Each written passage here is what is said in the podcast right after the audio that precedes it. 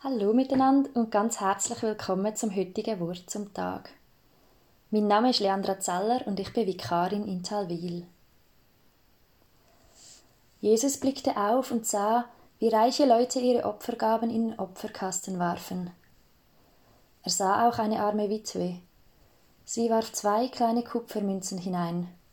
Da sagte Jesus, Wirklich, das sage ich euch.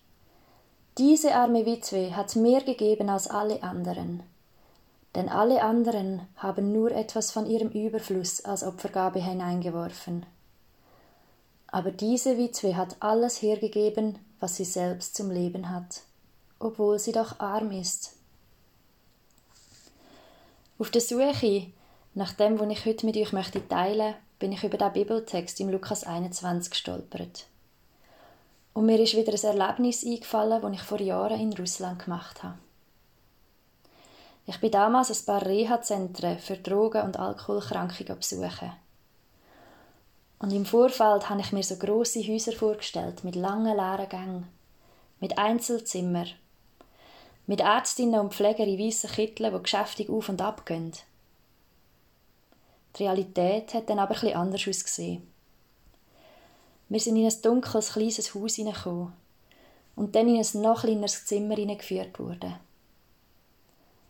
Vier Kajütenbett, also über acht Leute, haben in diesem Zimmer gewohnt. Und das WC, in einem Land, wo es im Winter über minus 40 Grad kalt werden kann, war ein Plumpsklo für aussen.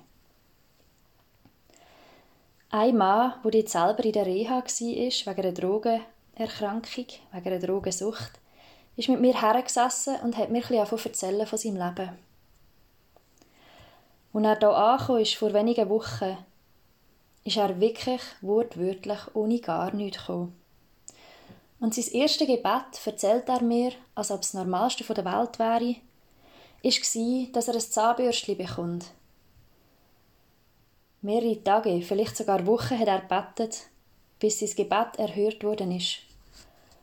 Und voller Dankbarkeit ist er jetzt stolzer Besitzer von einem Zahnbürstchen.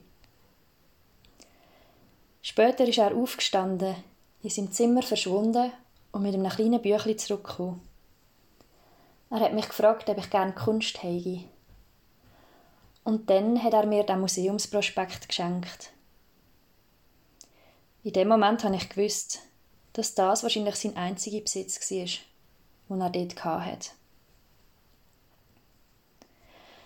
Ich habe mich gefragt, was möchte ich mit dieser Geschichte und was möchte ich mit dem Bibeltext aussagen? Was weitergeben?